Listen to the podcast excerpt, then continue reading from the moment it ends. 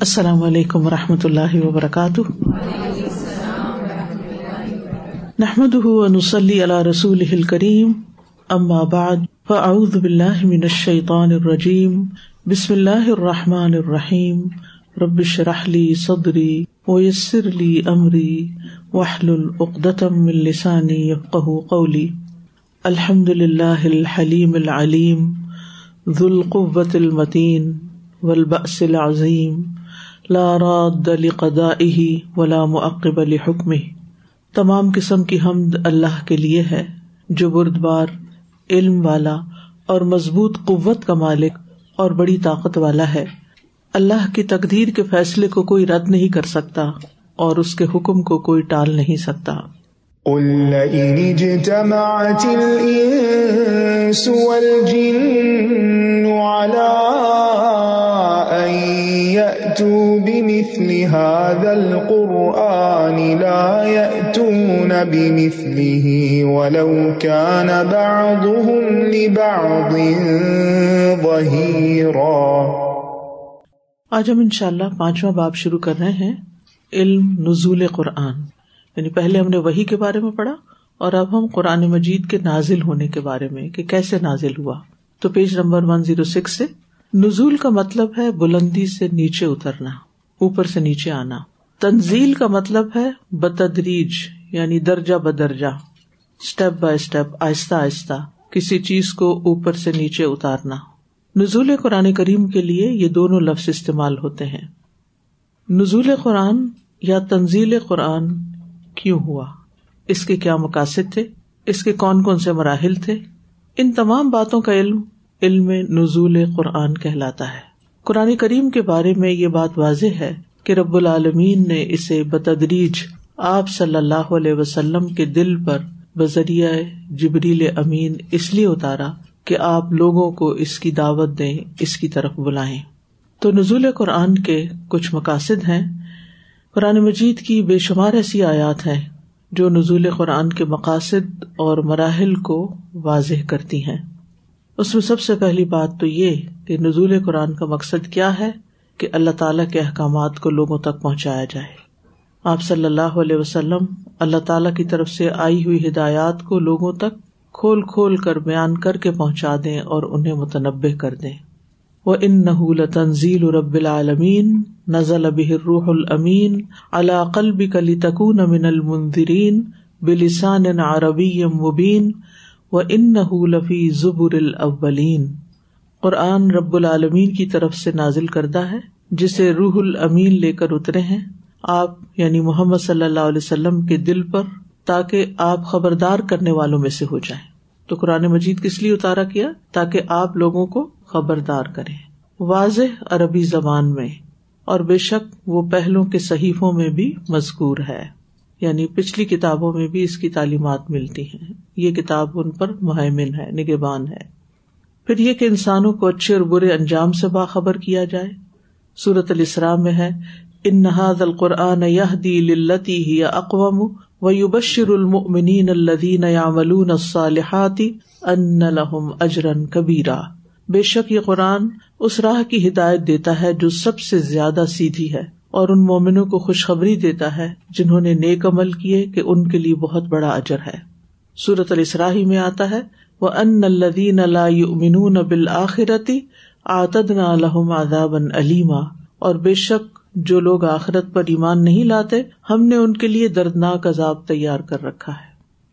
اسی طرح، یہ قرآن متقی افراد کی رہنمائی کے لیے آیا ہے۔ ذالکل کتاب رئی بفی ہد المطقین یہ وہ کتاب ہے جس میں کوئی شک نہیں تقوا والوں کے لیے ہدایت کا ذریعہ ہے۔ اور یہ ہدایت صرف متقین کے لیے نہیں، بلکہ تمام بنی نو انسان کی ہدایت کے لیے ہے۔ محدود وقت، علاقے اور مخصوص قوموں کی بجائے قرآن مجید تمام انسانوں کے لیے رنگ و نسل اور زمان و مکان کی قید کے بغیر نازل کیا گیا ہے۔ سورت اللہ راہ میں آتا ہے کلیا الناس انی رسول اللہ علیہ کم جمیا کہہ دیجیے اے لوگو، بے شک میں تم سب کی طرف اللہ کا رسول ہوں۔ سورت سبا میں ہے، وما ارسل کا اللہ کا فت الناسی بشیر و نذیرا اور ہم نے آپ کو تمام لوگوں کے لیے خوشخبری دینے والا اور ڈرانے والا بنا کر بھیجا ہے۔ پھر اسی طرح اس کے مقاصد میں سے یہ بات بھی ہے کہ انسانیت کو ایک دائمی شریعت دی جائے۔ گزشتہ الحامی کتب میں شریعت کے احکام وقتی اور علاقائی ضرورت کے تھے۔ یعنی اس دور کی ضرورت کے مطابق ان کو قوانین دیے گئے تھے۔ قرآن نے آ کر اس شریعت کو دائمی اور آفاقی بنا دیا یعنی ہمیشہ کے لیے اب یہ ویلڈ ہے۔ اللہ تعالیٰ نے دین کی تکمیل کا اعلان کرتے ہوئے فرمایا الوم اکمل تو لکم دین اکم و اتمم تو علیہ کم نعمتی و ردیت القم الاسلام دینا۔ آج میں نے تمہارے لیے تمہارا دین مکمل کر دیا اور میں نے تم پر اپنی نعمت تمام کر دی۔ اور اسلام کو بطور دین تمہارے لیے پسند کر لیا۔ پھر یہ ہے کہ عمل کو آسان بنایا جائے۔ یعنی قرآن کے نزول کا مقصد کیا ہے کہ لوگوں کے لیے عمل کرنا آسان ہو۔ گزشتہ کتب میں احکامات الہی ہونے کے باوجود ان پر عمل کرنا ممکن نہ رہا تھا، کیونکہ ان میں تحریف کر دی گئی تھی۔ لہٰذا قرآن مجید کو نازل کیا گیا تاکہ اس میں کسی قسم کی تبدیلی یا تحریف نہ ہو سکے۔ اور عمل کرنا آسان اور ممکن رہے۔ اور اس اعتبار سے بھی آپ دیکھیے کہ قرآن مجید میں جہاں احکامات ہیں، وہاں ان کے لیے موٹیویشن بھی ہے۔ یعنی دلوں کو نرم کرنے والی آیات ہیں، جس کی وجہ سے انسان عمل کی طرف راغب ہو جاتا ہے۔ یعنی یہ صرف کسی قانون کی خوش کتاب نہیں ہے کہ جس میں صرف لاز لکھے ہوئے ہوں، کہ ڈوز اینڈ ڈونٹس بتائے گئے ہوں، بلکہ اس کے ساتھ ساتھ ان کے مقاصد بھی بتائے گئے، وجوہات اور ان کی کہ کیا فائدہ ہوگا اور نہ کرو گے تو کیا نقصان ہوگا۔ آخرت کا ذکر ہے، ایمانیات کا ذکر ہے اور بہت سے واقعات ہیں۔ مختلف ایسی چیزیں ہیں جس سے انسان کو عمل کے لیے موٹیویشن ملتی ہے۔ سورت فصلت میں ہے وہ ان لکتاب عزیز لا ہل باطل ممبئی یدئی ولا من خلفی حالانکہ وہ بے شک ایک زبردست کتاب ہے، باطل اس کے پاس نہیں آ سکتا، نہ اس کے سامنے سے اور نہ اس کے پیچھے سے۔ پھر اسی طرح امامت کو مسلمانوں کی طرف منتقل کیا جانا تھا۔ یہود و نصارہ سے امامت چھین کر امت مسلمہ کو دی جا رہی تھی۔ اسی لیے آخری نبی کو بنی اسرائیل کی بجائے بنی اسماعیل میں مبوس کیا گیا۔ امامت کی منتقلی کے لیے یہ بھی ضروری تھا کہ ایک کتاب بھی نازل کر دی جائے۔ نبی اکرم صلی اللہ علیہ وسلم آخری نبی کے طور پر آ رہے تھے۔ آپ کے بعد وہی کا سلسلہ قیامت تک کے لیے رک جانا تھا۔ لہٰذا یہ ضروری تھا کہ ایک کتاب ایسی بھی ہو جو قیامت تک ہدایت اور رہنمائی کا کام دے۔ تو یہ تھے نزول قرآن کے مقاصد۔ اس کے علاوہ بھی چیزیں ہیں، لیکن موٹے موٹے چند ایک مقاصد آپ کے سامنے رکھے گئے۔ اب نزول قرآن کے مراحل ہیں کہ کتنے اسٹیجز میں قرآن نازل ہوا۔ پہلا مرحلہ، لوہے محفوظ میں لکھا جانا۔ نزول کے پہلے مرحلے میں قرآن مکمل طور پر لوہے محفوظ میں لکھا گیا۔ یہ مرحلہ کتنے عرصے میں مکمل ہوا اور اس کی تاریخ کیا ہے؟ اس بارے میں قرآن و حدیث دونوں خاموش ہیں۔ یہ سب غیبی امور ہیں۔ یہ تو صرف اللہ تعالیٰ کو ہی پتا ہے کہ کتنے عرصے میں لکھا گیا اور کتنے عرصے میں یہ کام مکمل ہوا یعنی لوہے محفوظ میں لکھے جانے کا۔ یہ سب غیبی امور ہیں جن کا مفہوم اول قلم کی پیدائش ہے۔ اور پھر اسے حکم دینا ہے، لکھو۔ اور اس نے ماں کا نہ وما یقون جو ہوا، جو ہونا تھا، سب کچھ لکھ دیا۔ اب سوال یہ کہ وہ کہاں لکھا ہوا ہے؟ اس کا جواب یہی ہے کہ وہ سب کچھ لوہے محفوظ میں لکھا ہوا ہے۔ بل ہوا قرآن و مجید فی لوہ محفوظ۔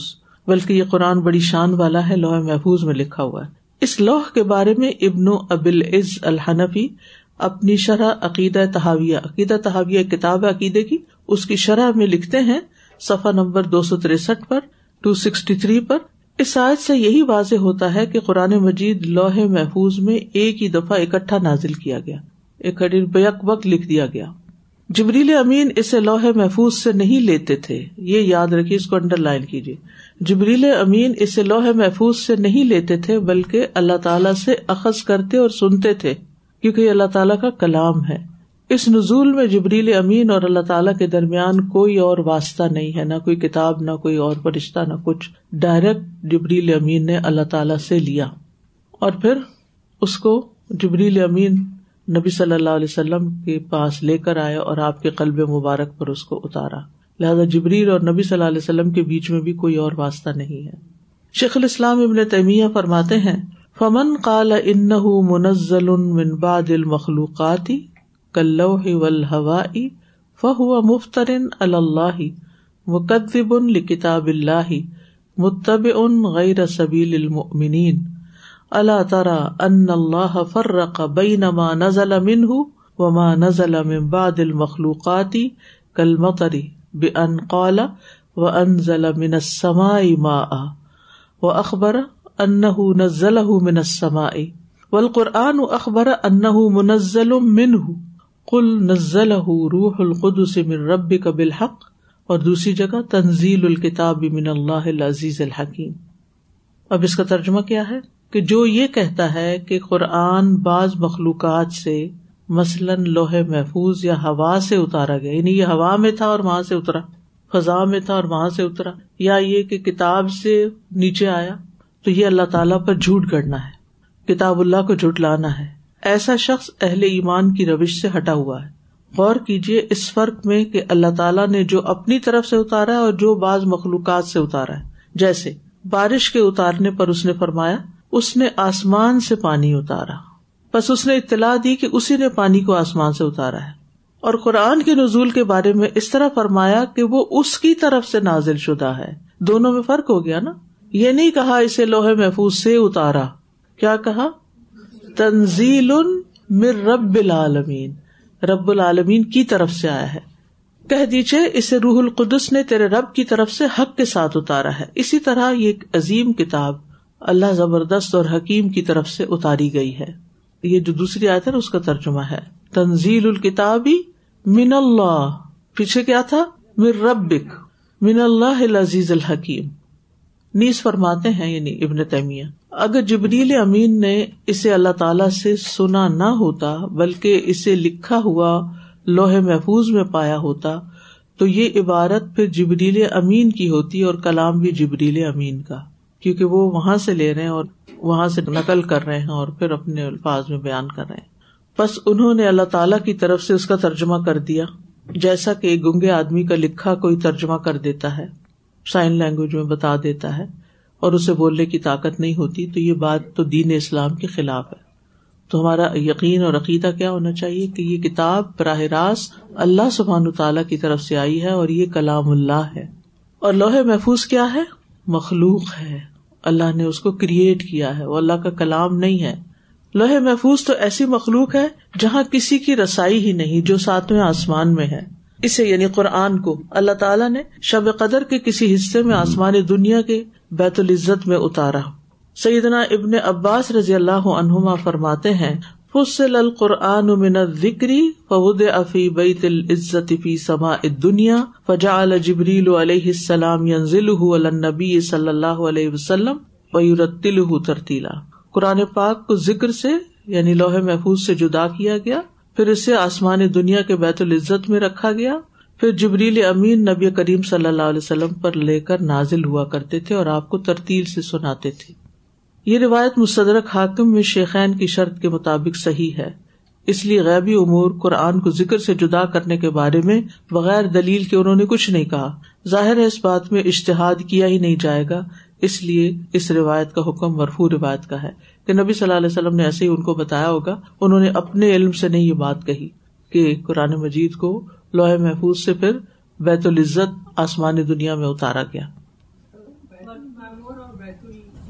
فرق ہے نو نو اٹس ڈفرنٹ بیت المامور تو کعبہ کی طرح کا گھر ہے نا، بیت اللہ کی طرح ہے۔ بیت العزت اور ہے۔ مرفو حدیث وہ ہوتی ہے جس کی نسبت نبی صلی اللہ علیہ وسلم کی طرف ہو۔ روفیہ کا مطلب ہوتا ہے بلند کی گئی، اوپر تک لی جائی گئی، آخری چین تک۔ اور اگر صحابی تک ہو تو پھر موقوف ہو جاتی یعنی رک گئی رستے میں۔ نزول ثانی۔ اس مرحلے میں پورے قرآن مجید کو لوہے محفوظ سے آسمان دنیا میں موجود بیت العزت میں منتقل کیا گیا۔ اس بات کی دلیل سیدنا ابن عباس رضی اللہ عنہ کی ایک روایت ہے۔ وہ کہتے ہیں کہ یہ دوسرا نزول شب قدر میں لوہے محفوظ سے آسمان دنیا کے ایک مقام بیت العزت پر ہوا۔ اللہ تعالیٰ کا ارشاد ہے، فلا اقسم بے مواقع النجوم و ان نہ قسم اللہ تعالم عظیم۔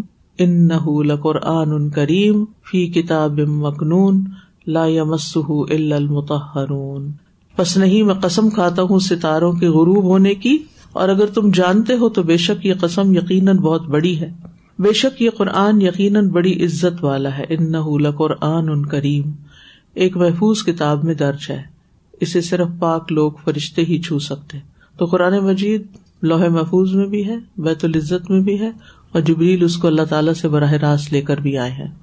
کتاب و مخنون سے مراد کیا ہے؟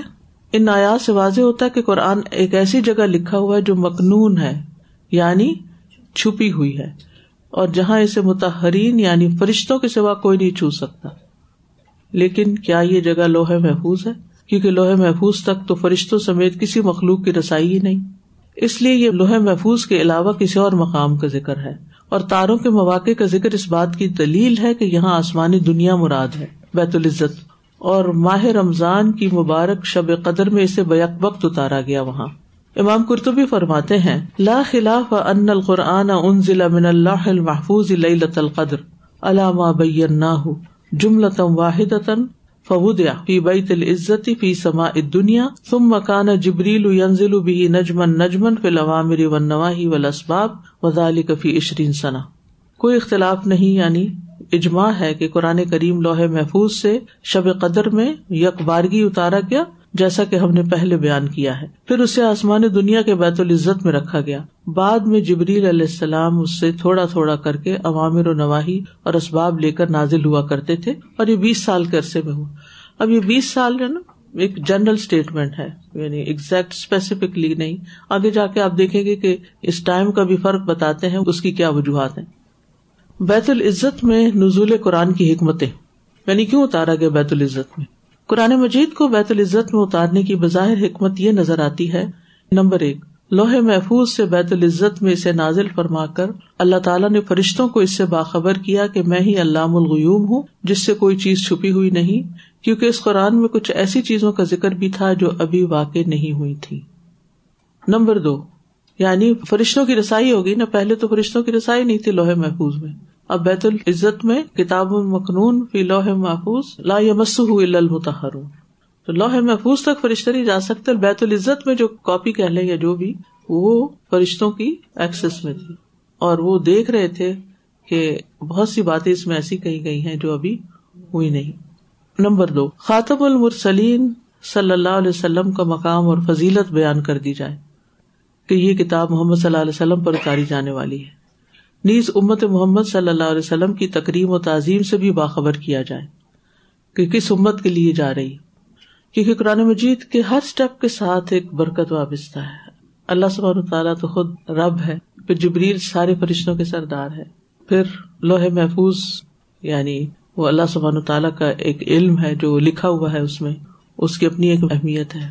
پھر یہ کہ آسمان دنیا میں بیت العزت ایک بہت ہی عزت والی جگہ ہے۔ وہاں آیا تو پھر وہاں جو فرشتے ہیں، جو لا مسح المتحرون ان فرشتوں کی صفت متحرون بتا دی گئی۔ پھر دنیا میں انسانوں میں سے سب سے بہترین انسان محمد صلی اللہ علیہ وسلم پر اتارا گیا۔ مکہ کے بہترین شہر میں جو ام القرا تھا اور بہترین رات میں جو للت القدر تھی، بہترین مہینے میں جو رمضان کا مہینہ تھا، بہترین امت کے پاس خیر امت یعنی امت محمد صلی اللہ علیہ وسلم کے پاس، اور خیر کو منتا علام القرآن و علم ہو پھر ان لوگوں کے ہاتھوں میں آ گیا بے عیدی سفر اکرام برر کے بعد جو قرآن سیکھتے اور سکھاتے ہیں اور اس کے ساتھ اپنا وقت گزارتے ہیں۔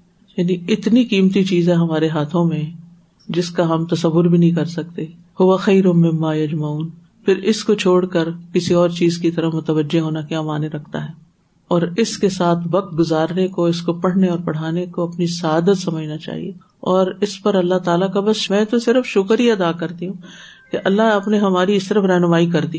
وہ ماں کن لینا دیا اللہ انہدان اللہ یعنی اللہ سبحان تعالیٰ سے لے کے ہم تک قرآن جتنے بھی واسطوں سے پہنچا ہے، ان سب کے اندر کیا ہے؟ خیر ہی خیر، عزت ہی عزت عزت ہی عزت۔ تو اللہ تعالیٰ اس کتاب کے ساتھ بہت سے لوگوں کو عزت عطا کرتا ہے اور بہت سو کو دلیل بھی کرتا ہے۔ پھر ذلت کس کی ہوتی ہے؟ رسوائی کس کی ہوتی ہے؟ جس گھر میں پھر قرآن نہیں پڑھا جاتا۔ اور جس سینے میں قرآن نہیں ہے، وہ کیسا ہے؟ ویران، اجاڑ گھر کی طرح۔ تو دلوں کا جو اجاڑ پن ہے نا، دلوں کی جو ویرانی ہے اور دلوں کی جو وحشت ہے، یہ قرآن کے نہ ہونے کی وجہ سے۔ کیونکہ یہ دل پر اتارا گیا تھا نا، تو جس دل میں قرآن نہیں ہے، وہ دل ویران ہے۔ وہ کبھی خوش ہو ہی نہیں سکتا۔ دنیا کی کسی چیز سے اس کو راضی کیا ہی نہیں جا سکتا۔ وہ وقتی طور پر بہلایا جا سکتا ہے۔ مختلف چیزوں کی جیسے بچے کو کوئی پین ہو رہی ہوتی ہے نا، تو ماں اس کے آگے جھنجنا جھنجھن آتی ہے، تو وہ تھوڑی دیر ادھر دیکھتا ہے، پھر تھوڑی دیر میں ہاتھ مارتا ہے اس پہ اور پھر رونا شروع کر دیتا ہے۔ پھر ماں دودھ پلاتی ہے، پھر تھوڑی دیر منہ میں دودھ لیتا ہے، پھر وہ بھی نکال دیتا ہے، پھر ہاتھ مارتا ہے، پھر رونے لگ جاتا ہے۔ کیوں؟ اس لیے کہ اس کو اصل مرض کی دوا نہیں مل رہی، اس کے اصل مرض کا علاج نہیں، اور صرف بہلایا جا رہا ہے۔ ہم بھی جب قرآن پڑھتے اور پڑھاتے نہیں، تو ہم اپنے آپ کو صرف بہلا رہے ہوتے ہیں۔ کبھی کھانے پینے سے، کبھی اچھے کپڑے پہن کے، کبھی سیر و تفریح کر کے، کبھی کوئی اور کام، مصروفیت اپنی بنا کے اپنے آپ بہلا رہے ہوتے ہیں۔ لیکن وہ حل تو نہیں ہے نا۔ اپنے آپ کو سپریس کرتے رہنا مختلف چیزوں کے ساتھ، اچھی بری، تو حل نہیں ہے۔ اپنے ساتھ ظلم ہے۔ تو اس لیے بہت ضروری ہے کہ ہم اس چیز کی قدر کریں اور جو ہم پڑھ پڑھا رہے ہیں، اس کو فار لائف اپنی زندگی میں داخل رکھے کسی بھی چیلنج کی وجہ سے اور کسی بھی چیز کی وجہ سے اس کو نہ چھوڑ۔ یعنی آپ سوچیے کہ اگر کوئی شخص ڈوب رہا اور اس کے ہاتھ میں ایک رسی پکڑا دی جائے گا رنگ پکڑا دیا جائے کہ اس کو پکڑے رکھو، تو تم باہر نکل آؤ گے۔ تو کیا وہ اس کو چھوڑے گا؟ حبل المتین ہے نا قرآن حدیث کے مطابق۔ اس کو چھوڑ کے تو انسان کیا ہوگا؟ وہ ڈوب جائے گا۔ دنیا میں ڈوبے گا اور پھر دنیا میں ڈوبا اور اللہ سے غافل ہوا اور آخرت کو بلا دیا تو پھر کہاں کا رہا؟ تو اس لیے کبھی لوگوں کی باتوں میں نہ آئے کبھی شیطان کے وسوسوں میں نہ آئے اور کبھی اس کام کو معمولی کام نہ سمجھے۔ جس نے اس کو تھام لیا نا وہ عزت پا گیا۔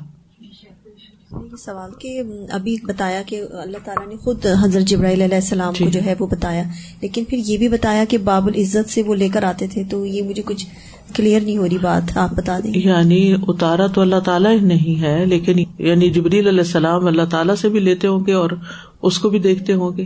یعنی یہ مانا کیا جا سکتا ہے۔ لیکن یہ غیبی امور ہے۔ ہمیں تو صرف بتایا گیا نا کہ ایسا ہوا ہے۔ اب ہم اپنی عقل سے کہ یہاں کیسے ہوا اور ادھر کیا ہو رہا تھا، بیت العزت جسے اوپر بھی بتایا کہ بیت العزت میں نزول کی حکمتیں کیا تھیں، پیچھے سے جائیے۔ سب سے پہلی بات یہ ہے کہ قرآن کیا ہے؟ اللہ کا کلام ہے، اللہ کا علم ہے نا۔ اللہ سبحان تعالیٰ نے سب سے پہلے کس چیز کو پیدا کیا؟ قلم پھر اس کو کیا حکم دیا؟ لکھو۔ اس نے جو کچھ لکھا، وہ اللہ تعالی کے علاوہ کسی اور کے علم میں تھا؟ نہیں ہے۔ ٹھیک ہے؟ یہ مانی ہوئی بات ہے نا۔ لوح محفوظ ہے۔ وہ غیب کا علم ہے اللہ کا۔ اب زمین پر آنے سے پہلے، محمد صلی اللہ علیہ وسلم کے پاس آنے سے پہلے قرآن کو اللہ تعالی کے خاص علم سے نکال کر کہاں لایا گیا؟ بیت العزت میں لایا گیا۔ اب بیت العزت میں دوسرے فرشتے بھی دیکھ رہے ہیں۔ اور پھر جو جو جبریل لے کر جا رہے ہوں گے تو وہ بھی دیکھتے ہوں گے کہ اب یہ حصہ نازل ہو گیا، اب یہ حصہ رہ گیا، اب یہ آئے گا، اب یہ آئے گا۔ تو یہ اللہ کی حکمت اللہ ہی بہتر جانتا ہے کہ وہ متحرون جو تھے، جو پاک فرشتے ہیں، ان تک ایکسس دی گئی۔ جیسے للت القدر میں اور کیا ہوتا ہے؟ لکھے نہیں جاتے۔ یہ کس نے کہا لکھے جاتے ہیں؟ دیکھیے، قرآن مجید میں فرمایا گیا ہے کہ انا انزل حفی للت القدر۔ اللہ تعالیٰ فرما رہے ہیں کہ ہم نے اس کو بے شک للت القدر میں اتارا ہے۔ کہاں اتارا بیت العزت میں اتار دیا۔ ٹھیک۔ وما ادرا کا للت القدر۔ للت القدری خیر من الف شاہ تنزل الملائے کا تو روح فیحا بے عزن رب منکل امر جتنے بھی امور ایک سال کے اندر پیش آنے ہیں، وہ سارے احکامات اب وہ جو لوہے محفوظ میں لکھا ہوا نا تقدیریں جو لکھی ہوئی ہیں وہ فرشتوں کے حوالے کر دی جاتی ہیں۔ اور وہ پیچھے ہم پڑھ چکے ہیں جب فرشتوں کو کوئی چیز دی جاتی ہے تو کیسی آواز آتی ہے اور کیسے وہ بے ہوش ہوتے ہیں اور کیسے جبریل آتے ہیں اور پھر ان کو کمفرٹیبل کرتے ہیں اور پھر وہ اپنے اپنے کاموں پہ دوڑ پڑتے ہیں اور کس طرح جنات سننے کی کوشش کرتے ہیں اور کس طرح ان کو پھر روکا جاتا ہے۔ یہ سارے سیکوینس بنتا ہے نا۔ تو جس طرح اور تقدیر کے فیصلے دیے جاتے ہیں نا للت القدر کو قدر کہنے کی ایک اور وجہ بھی ہے کہ یہ تقدیروں والی رات ہے۔ یہ تقدیروں کے نافذ ہونے کی یا ان کو آگے ڈسٹریبیوٹ کرنے کی رات ہے۔ تو وہاں فرشتوں کے علم میں لے آیا گیا کہ اب یہ بھی قیامت تک کے لیے لوگوں کی ہدایت کے لیے جائے گا۔ باقی جو لوگوں کی موت زندگی کے فیصلے، وہ تو ایک سال کا بجٹ ان کو ملتا ہے۔ لیکن قرآن مجید جو ہے، وہ بیک وقت سارا وہاں دے دیا گیا کہ یہ اترنے والا ہے آئندہ کے لیے۔ ٹھیک ہے؟ اب جبریل امین اللہ تعالیٰ سے سن کے لا رہے ہیں، لیکن وہاں سے لانے کا مطلب یہ ہے کہ میں اپنے پاس سے کچھ بھی نہیں کہنا چاہتی کہ وہ وہاں سے اپنے علم کو کنفرم کرتے تھے یا کیا۔ لیکن غور فکر ہو سکتا ہے محتاط الفاظ میں کہ اللہ تعالیٰ نے جب بیت الزم نے اتار دیا تو ہو سکتا ہے پہلے اللہ تعالیٰ جبریل کو بتاتے ہوں کہ یہ حصہ اب اترے گا اور پھر وہ اللہ تعالیٰ دیتے ہوں اور پھر وہ نیچے لے آتے ہوں۔ لیکن میں کسی قابل نہیں کہ میں کوئی وضاحت کر سکوں۔ لیکن اس کو مختلف طرح سے سمجھا جا سکتا ہے۔ نیز امت محمد صلی اللہ علیہ وسلم کی تقریم اور تعظیم سے بھی باخبر کیا جائے۔ اس نزول کا اعلان عام فرشتوں میں کیا گیا کہ یہ آخری کتاب ہے اور جسے خاطم المرسلین پر ان کی امت وسط کے لیے نازل کیا جا رہا ہے۔ سبحان اللہ۔ اللہ تعالیٰ اس امت کی تعریف کر رہا ہے کہ میری ان پر ایک خاص رحمت یہ بھی ہے کہ ان کو قرآن مل رہا ہے، قرآن دیا جائے اور اللہ نے ہماری تقدیر میں بھی لکھا ہوگا کہ ہم بھی قرآن پڑھیں گے۔ کتنے لوگ ہیں دنیا میں، کروڑوں، اربوں۔ اور اللہ نے ہمیں چنا۔ سجدے سے اٹھ نہیں سکتے ہم۔ جتنا بھی شکر ادا کرے کم ہے۔ اس لیے کچھ بھی مشکل پیش آئے، لیکن اس رسی کو نہیں چھوڑنا۔ اس کو مضبوط پکڑ کے رکھنا ہے۔ اسی نے ساتھ قبر میں اترنا ہے۔ کسی اور نے کوئی نہیں جانا۔ سارے اپنا اپنا حق مانگنے آ جاتے ہیں۔ اتنا بھی کیا، ہمارے لیے ٹائم نہیں تمہارے پاس۔ انسان کو خود پتا ہونا چاہیے کہ کس کو کتنا ٹائم دینا ہے۔ ہمیں لوگوں کے اوپر نہیں جانا کہ کوئی ہمیں ایسے ہی برگلا لے اور پھر خواہ مخواہ ہمارے وقت کو ضائع کرے۔ ہمیں پتا ہونا چاہیے کہ ٹھیک ہے، ہمارے والدین ہے ان کا بھی حق ہے، بہن بھائیوں کا، سب کا۔ سب کو حق دے کے، بچوں کو بھی حق دے کے پھر اٹس مائی ٹائم اب میرا، میرے رب کے ساتھ بھی وقت ہے۔ صرف تمہارا بندوں کا ہی نہیں، کیونکہ لوگ ہر وقت حقوق و لباس جتاتے رہتے ہیں اور اپنے کام خود نہیں کرتے یعنی کہ ان ڈیو ایڈوانٹیج چاہتے ہیں اور بعض اوقات اموشنل بلیک میل کرتے ہیں۔ تو ٹھیک ہے، یہ تمہارا ٹائم ہے، اب تم جانا، تمہارا کام، تم بھی بیٹھو اور پڑھو۔ اور مجھے اپنا پڑھنے دو اور مجھے اپنا کام یہ نہیں کہ آپ ان کا حق مار کے پڑھے ان کا حق دیں، لیکن یہ بھی نہیں ہمیں کہا گیا کہ سارا حق ہی ان کا اور ہمارا، ہمارے رب کے لیے کوئی ٹائم ہی نہیں ہے۔ ہمیں سے ہر ایک کو کچھ نہ کچھ وقت تنہائی میں اپنے رب کے ساتھ ضرور گزارنا چاہیے۔ مناجاتیں کرنی چاہیے، دعائیں مانگنی چاہیے۔ اللہ سے اپنے دل کا حال کرنا چاہیے۔ اور جو قرآن میں سے پڑھا ہے، اس پر عمل کی دعا کرنی چاہیے۔ تو اللہ سبحان و تعالیٰ ان شاء اللہ سنے گا۔ ہم صرف دنیا کے لیے نہیں بنے۔ ہمیں رب نے اپنے لیے بھی بنایا تو کبھی شرمندگی محسوس نہ کرے کہ ہم اپنا کوئی وقت رب کو دے رہے ہیں۔ اس سے بڑا اور کیا آنر ہو سکتا ہے کہ ہم اپنے کسی وقت کو اپنے رب کے لیے دیں۔ اسی معنی میں موجے میں کبیر اعظم امام تبرانی بہت سے لوگ اس کو تبرانی پڑھ دیتے یا تبرانی ہے۔ تابا رانی حدیث نمبر بارہ ہزار نو سو تیس میں ہے۔ سورت الانام مکہ میں ایک ہی دفعہ جب آپ پر اتری تو ستر ہزار فرشتے اس کی میت میں تو وہ ساتھ اترے تھے۔ اللہ جانتا کہ بیت العزت میں کتنے فرشتے اس کے آس پاس ہیں۔ تیسری بات یہ کہ کتاب کو اخبارگی اتارنے میں آپ اور موسی علیہ السلام کے درمیان برابری ہو جائے گی، مگر فضیلت محمد صلی اللہ علیہ وسلم بھی بیان کر دی جائے کہ ان پر یہ قرآن بتدریج اتارا جائے گا تاکہ وہ اسے اچھی طرح حفظ کر سکے یعنی تو رات اکٹھی اتری تھی نا، تو قرآن کو بھی اکٹھے بیت العزت تک اتار دیا گیا اور پھر اس کے بعد تھوڑا تھوڑا دیا گیا۔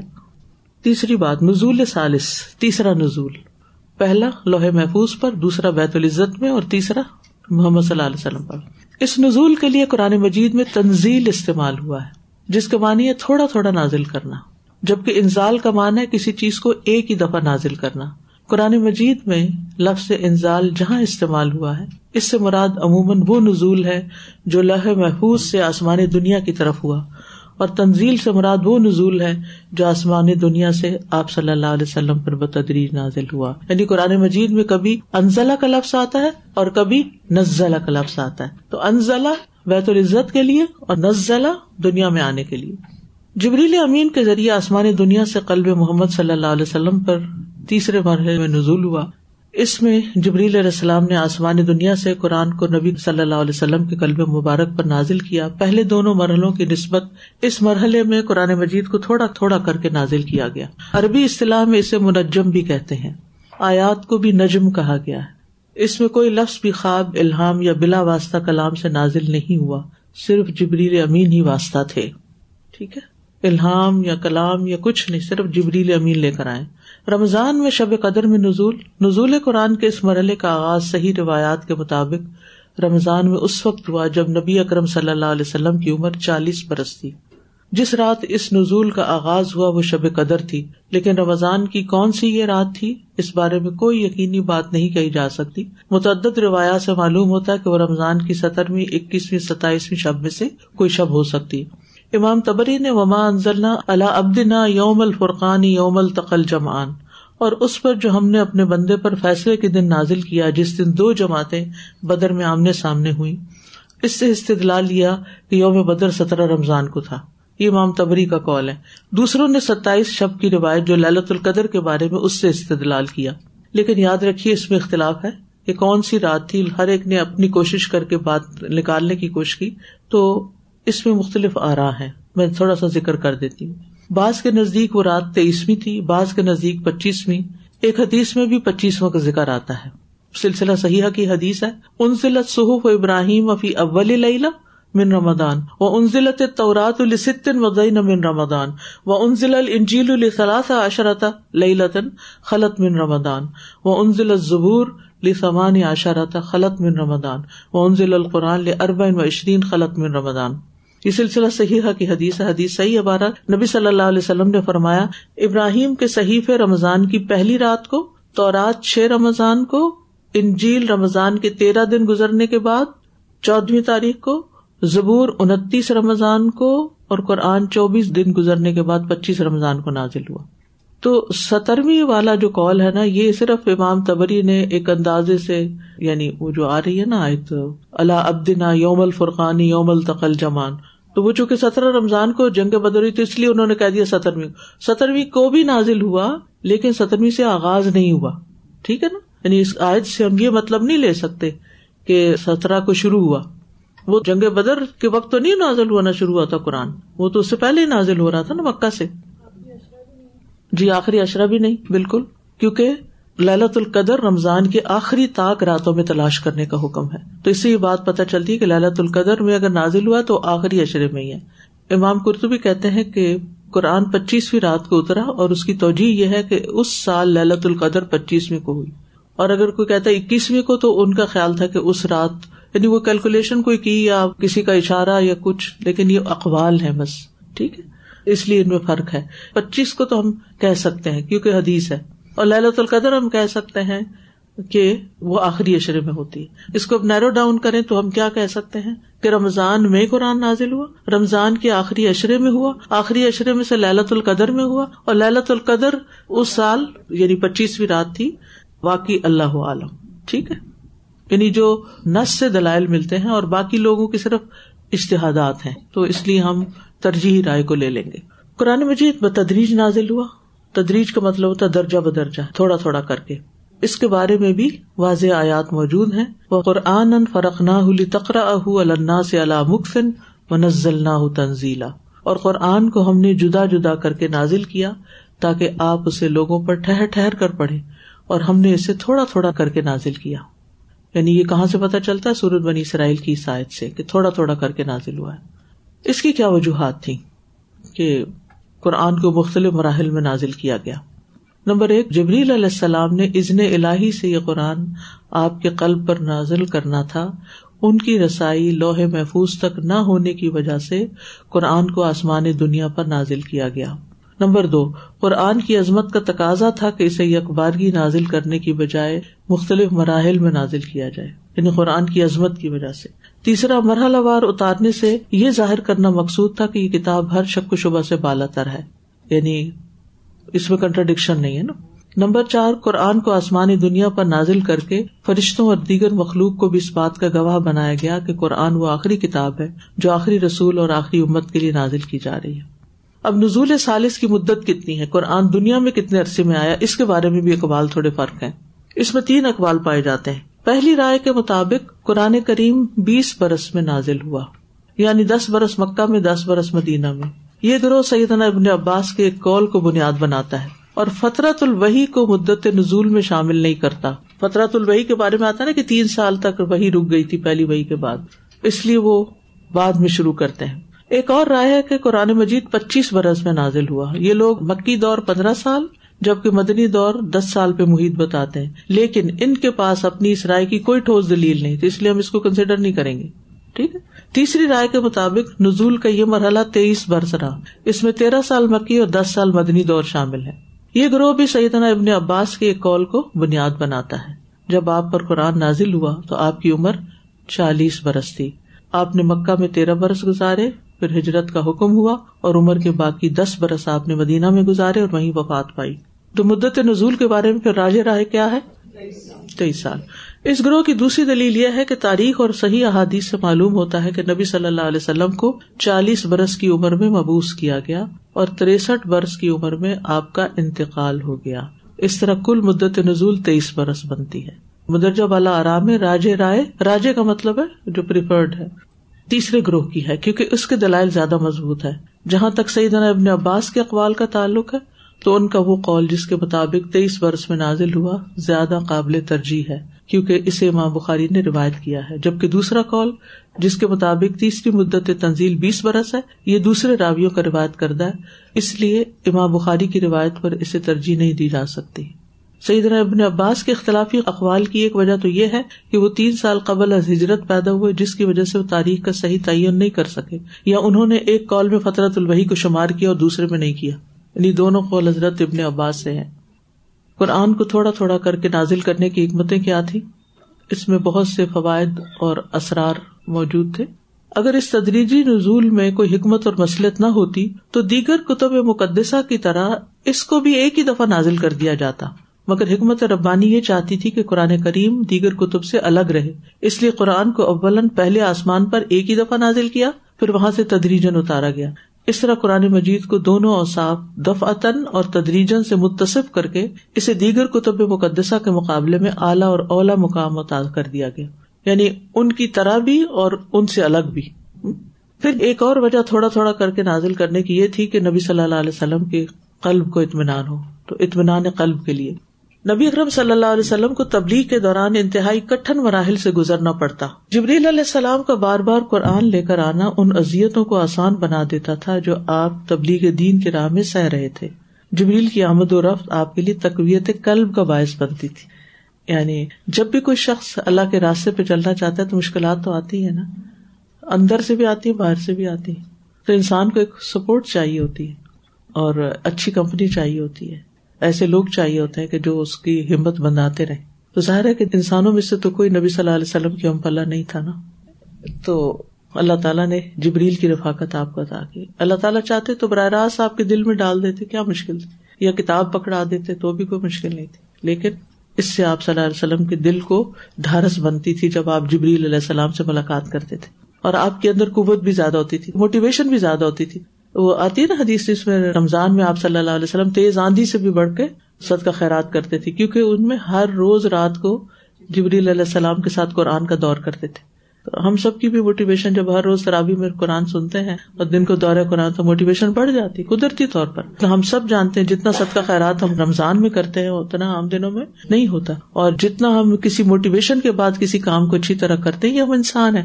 ہمارے اندر یہ ویکنیس ہے کہ ہمیں کوئی ایسی موٹیویشنل بات ملے تو ہم سارے عقل کی باتیں پیچھے چھوڑ کے وہ کام کر جاتے ہیں پھر۔ آپ صلی اللہ علیہ وسلم کے چچا ابو طالب سے اہل مکہ نے شکوا کیا۔ تو ابو طالب نے آپ سے کہا بتیجے تمہارے چچا زاد شکوا کر رہے ہیں کہ تم ان کی مجالس اور مابدوں میں آ کر انہیں ازیت دیتے ہو۔ اب اس سے باز آ جاؤ۔ آپ نے یہ سنتے ہی آسمان کی طرف نگاہ اٹھائی اور فرمایا ماں انب اقدر اللہ ان ادا الکم دالی کا اللہ ان تشلی منہا شعلتن میں اتنی ضرورت بھی نہیں کر سکتا کہ دین کی تبلیغ کو آپ لوگوں کی خاطر ترک کر دوں، اگرچہ آپ لوگ سورج سے جگمگاتا ایک شولہ میرے لیے لے آئے۔ یعنی سورج سے کوئی روشنی لے کے میرے پاس آ جائے تو تب بھی میں اس کو چھوڑ نہیں سکتا۔ ایک لمحے کے لیے بھی نہیں۔ سورج ہاتھ پہ رکھنے والی حدیث شیخ البانی نے سنتن غیر ثابت بتائی۔ وہ آتا نا، میرے دائیں ہاتھ پہ سورج رکھ دو چل اس کی بجائے یہ روایت بہتر ہے۔ اگر قرآن لکھا ہوا ایک کتاب کی صورت میں نبی اکرم صلی اللہ علیہ وسلم کو دے دیا جاتا، تو مشکل حالات میں صرف اسے پڑھ لینے سے کبھی تسکین نہ ہوتی جو سکھ نزول وہی سے ہوتی۔ یہ بالکل ایسا ہی ہے کہ جب ہمارا دل پریشان ہوتا ہے یا ہم بے چین ہوتے ہیں تو ہم تلاوت کرتے ہیں، ہمیں ہوتا ہے فائدہ۔ لیکن ہم جا کے اگر کوئی درد سن لیں یا قرآن کا کہیں کسی کلاس میں بیٹھ جائیں تو اس کے بعد دل کی تسلی اور طرح کی ہوتی ہے۔ یعنی خود پڑھنا سیلف اسٹڈی اور کسی استاد سے پڑھنا، خود تلاوت کرنا اور کسی اور سے سننا، ان دونوں کے اپنے اپنے اثرات ہوتے ہیں۔ نبی صلی اللہ علیہ وسلم نے جب ابئی ابن کاب کو کہا کہ آپ قرآن پڑھ کے سنائے تو رونے لگے۔ تو حضرت عبداللہ بن مسعود سے بھی سنا تو آپ بھی دوسروں سے سنتے تھے اور حضرت عائشہ رک گئی تھی مسجد کے پاس جب انہوں نے راستے میں حضرت سالم مولا ابھی حذیفہ کو پڑھتے ہوئے سنا تو یہ قدرتی بات ہے کہ اچھی تلاوت انسان کے دل کے اوپر اثر انداز ہوتی ہے۔ اس لیے میں آپ سب سے کہتی ہوں کہ دن کا کوئی حصہ ضرور رکھے تلاوت سننے کے لیے۔ ایٹ لیسٹ وہ اپنا سبق سن لیا کرے، جتنی آیات آپ نے پڑھی ہوتی ہیں اس دن کی۔ کلاس میں تو آئی ڈونٹ نو کہ ٹائم ہوتا ہے کہ نہیں تلاوت سنانے کا۔ پہلے تو ریگولرلی میں سناتی تھی، جتنا پڑھاتی تھی اتنا تلاوت سناتی تھی۔ لیکن یہ کہ اگر یہاں ٹائم کم ہوتا ہے تو آپ لوگ گھر جاتے ہوئے راستے میں یا گھر میں یعنی اب تو الحمد للہ اتنی اچھی اچھی ایپس ہیں۔ کسی ایپ پر آپ لگا لیں، اس کا آڈیو آن کر لیں، ہر روز سن لیں، جہاں تک سنا اس سے آگے۔ اب جب سے میں آئی ہوں پاکستان سے تو کل میں سورج یاسین سن رہی تھی۔ صافات بھی کل ہو گئی تھی۔ اب مجھے اگزیکٹلی نہیں یاد رہا کہ آج میں نے کون سا حصہ سنا ہے، لیکن ڈیلی میں نے اپنی روٹین بنائی ہوئی ہے کہ کچھ حصہ جو ہے، جیسے آپ دیکھیں اپنا کمرہ ٹھیک کر رہے ہوتے ہیں، چیزیں آگے پیچھے کچن میں کر رہے ہوتے ہیں، تو ساتھ آپ لگا لیں، لیکن یہ اسی وقت ہوگا جب آپ اپنے آپ کو آرگنائز کریں گے۔ یعنی ایک ایپ جس پہ اور کچھ بھی نہیں کرنا، صرف وہ تلاوت کی ہو جہاں وہ چھوڑے وہیں سے اگلے دن دوبارہ شروع ہو جائے۔ تو قرآن ختم ہو جاتا ہے سنتے سنتے۔ اس حکمت کو قرآن کریم میں اس طرح بیان کیا گیا، وقال الدین کفر لولا نزل علیہ القرآن جملۃ واحدہ کدال کلی نصب تبھی فعاد کورت تلنا ترتیلا اور جن لوگوں نے کفر کیا تھا، وہ کہنے لگے کہ اس رسول پر قرآن ایک ہی بار اکٹھا کیوں نہیں نازل کیا گیا؟ اسی طرح اتارا ہم نے تاکہ ہم اس کے ساتھ آپ کے دل کو مضبوط کریں، اور ہم نے اسے خوب ٹھہر ٹھہر کر پڑا ہے۔ ورت کرنا ترتیلا انسان ہونے کی وجہ سے امبیا کا دل بھی دھڑکتا ہے۔ انہیں بھی دوسرے انسانوں کی طرح خوف و حزن، رنج و ملال یا فرحت و غم اور ہنسنے اور رونے کے مراحل سے گزرنا پڑتا ہے۔ انہیں بھی ضرورت ہوتی ہے کہ ان کا کوئی ہمدرد ہو جو انہیں تسلی دے اور ثابت قدم رہنے کی نصیحت کرے۔ اس لیے جو ازیت اور تکلیف آپ کو پہنچی، تو سابقہ امبیا کی مثالیں دے کر اس سخت ازیت و تکلیف میں آپ کا حوصلہ بڑھایا جاتا اور آپ کو تسلی دی جاتی۔ کہ اس راہ کے مسافر صرف آپ نہیں بلکہ اور بھی تھے جن پہ یہ مشکلات گزری۔ جس طرح وہ صبر و رضا کا پیکر بنے، آپ بھی بنیے بدخواہوں کے مکر و فریب اور حزن اور تنگ دلی سے نکالا اور کہا کہ ہم ان کی چالیں ان پر الٹی پھیر دیں گے۔ تصویر قلب میں یہ بھی بشارت کم نہیں تھی کہ ہم آپ کو ان کی سازشوں اور مکاریوں سے بچائیں گے۔ یعنی ساری آیات مفہوم لکھے گئے تو آیات کس طرح اطمینان قلب کا ذریعہ بنتی ہیں؟ جس وقت کوئی حادثہ پیش آتا، اس وقت قرآن نازل ہو جاتا۔ یہ آپ کے دل کی تقویت کا موجود بنتا۔ یہ بھی ثابت ہوتا کہ جس ہستی پہ قرآن اتارا جا رہا ہے، اللہ کے یہاں اس کی اہمیت کتنی زیادہ ہے۔ پھر بار بار فرشتے کا آنا اور قرآن کا تازہ تازہ نزول اس حد تک مسرت کا باعث ہے کہ الفاظ اس کی ادائیگی سے قاصر ہیں۔ پھر تقویت قلب کے ذرائع کون سے ہیں؟ تقویت قلب کے وہ ذریعے جو قرآن کے نزول کے ساتھ ثابت ہیں، وہ درج ذیل ہیں۔ نمبر ایک، آیات کا دو بار نزول۔ یعنی دو دو دفعہ بھی آیتیں نازل ہوئی۔ ایک آیت اتری، پھر دوبارہ وہی اتری۔ جیسے سورت فاتح کے بارے میں آتا ہے نا، ایک سے زائد بار اتری۔ رسول اللہ صلی اللہ علیہ وسلم کے دل کی تصویر کے لیے یعنی اس دل کو جمانے کے لیے، ثابت قدمی کے لیے، ایک منفرد ذریعہ یہ بھی تھا کہ پہلے سے نازل شدہ آیات کو دوبارہ دہرایا جاتا تھا اور ان کے ذریعے سے نبی صلی اللہ علیہ وسلم کے دل کو مضبوط کیا جاتا تھا۔ مثلاً محبتین کے بارے میں ایک رائے یہ ہے یہ صورت مکی ہے جبکہ دوسری رائے کے مطابق مدنی ہے۔ تو درست بات یہ ہے کہ یہ صورت ابتدا میں مکہ میں اس وقت نازل ہوئی جب وہاں آپ کی مخالفت خوب زور پکڑ چکی تھی۔ بعد میں جب مدینہ میں مخالفت کے طوفان اٹھے تو آپ کو دوبارہ یہ صورتیں پڑھنے کا حکم دیا گیا۔ اس لیے پھر وہ اختلاف رائے ہو گیا کہ مکی ہے یا مدنی۔ تو بعض صورتوں کے بارے میں ایسے ملتا ہے۔ پھر جب آپ کا جادو ہوا تو حکم الہی سے جبریل علیہ السلام نے آپ کو یہی دو صورتیں پڑھنے کی تلقین کی۔ دوسری بات بدخواہوں اور دشمنوں کا علاج۔ کبھی دشمن کی ناکامی، ان کے برے انجام کی خبر وغیرہ دے کر نبی صلی اللہ علیہ وسلم کی ڈھارس بندائی جاتی۔ اس لیے آپ صلی اللہ علیہ وسلم دشمن کی دھمکیوں اور وقتی نقصانات کو خاطر میں نہ لاتے تھے۔ مثلاً، جب آپ کے صاحبزادوں کا انتقال ہوا تو کفار مکہ میں آس بن وائل اور ابو لہد نے نہایت جلی کٹی باتیں کہیں۔ نوز باللہ کے آپ کی جڑ کٹ گئی۔ یہ صورت حال نبی صلی اللہ علیہ وسلم کے لیے بہت تکلیف دے تھی کیونکہ ایک طرف تو آپ بیٹوں کی وفات کی وجہ سے غمگین تھے جبکہ آپ کے چند مٹھی پر ساتھی بھی بے یارو مددگار تھے۔ اور دوسری طرف آپ کو یہ خوشخبری دے دی گئی کہ ان نشان اکا ہول ابتر بے شک آپ کا دشمن ہی جڑ کٹا ہے۔ ایک اور جگہ پر یہ خبر آپ کو ان الفاظ میں دی گئی، ولو قاتل اکب الدین کفر ادبار تم لا جدون ولی ولا نصیرہ اور اگر تم سے وہ لوگ جنہوں نے کفر کیا جنگ کرتے، تو یقیناً وہ پشتے پھیر لیتے، پھر وہ اپنے لیے کوئی دوست اور مددگار نہ پاتے۔ تیسرا دفاع رسول صلی اللہ علیہ وسلم۔ کفار قریش اکثر نبی اکرم پر الزامات لگاتے، شاعر مجرون جادوگر، کاہن کہہ کے پکارتے۔ ان حالات میں وہی کے ذریعے آپ کا دفاع کیا جاتا اور آپ کو ان الزامات سے بری قرار دیا جاتا۔ مثلاً ان نہ لقول رسول ان کریم و ماہ بقول شاعر کلیل اما تؤمنون ولا بقول کاہن کلیل اما تذکرون تنزیل من رب العالمین۔ بے شک یہ قرآن تو ایک معزز پیغمبر کا قول ہے۔ اور یہ کسی شاعر کا قول نہیں۔ کتنا کم تم ایمان لاتے ہو، نہ ہی یہ کسی کاہن کا قول ہے۔ کتنا کم تم نصیحت پکڑتے ہو، یہ تو جہانوں کے رب کی طرف سے نازل کرتا ہے۔ پھر حفاظت رسول۔ اللہ تعالیٰ نے نبی اکرم صلی اللہ علیہ وسلم کی حفاظت کا جو ذمہ لیا تھا، وقتاً فوقتاً اس کی یاد دہانی کروائی جاتی تاکہ آپ کے اندر استقلال و بہادری اور جرت و ہمت کا جذبہ مزید ابھرے۔ مثلاً و اللہ عاصم و کمن اناس اور اللہ آپ کو لوگوں سے بچائے گا۔ وہ اس جم قرب الدین کفرولی اسبتو کا یقتلو کا یخرجو کا یم کرو نہ یم کر اللہ و اللہ خیر الماکرین اور یاد کرو وہ وقت جب وہ لوگ جنہوں نے کفر کیا آپ کے خلاف چالے چل رہے تھے تاکہ وہ آپ کو قید کر لیں یا وہ آپ کو قتل کر دیں یا وہ آپ کو مکہ سے نکال دیں اور وہ چالے چل رہے تھے اور اللہ بھی تدبیر کر رہا تھا اور اللہ سب تدبیر کرنے والوں سے بہتر ہے۔ پھر وعدہ نصرت۔ رسول صلی اللہ علیہ وسلم اور اصحاب رسول کو تسلی دینے کی غرض سے درپیش مسائل میں مدد اور غلبہ دیے جانے کا وعدہ کیا جاتا اور آئندہ کی فتح کا بھی یقین دلایا جاتا۔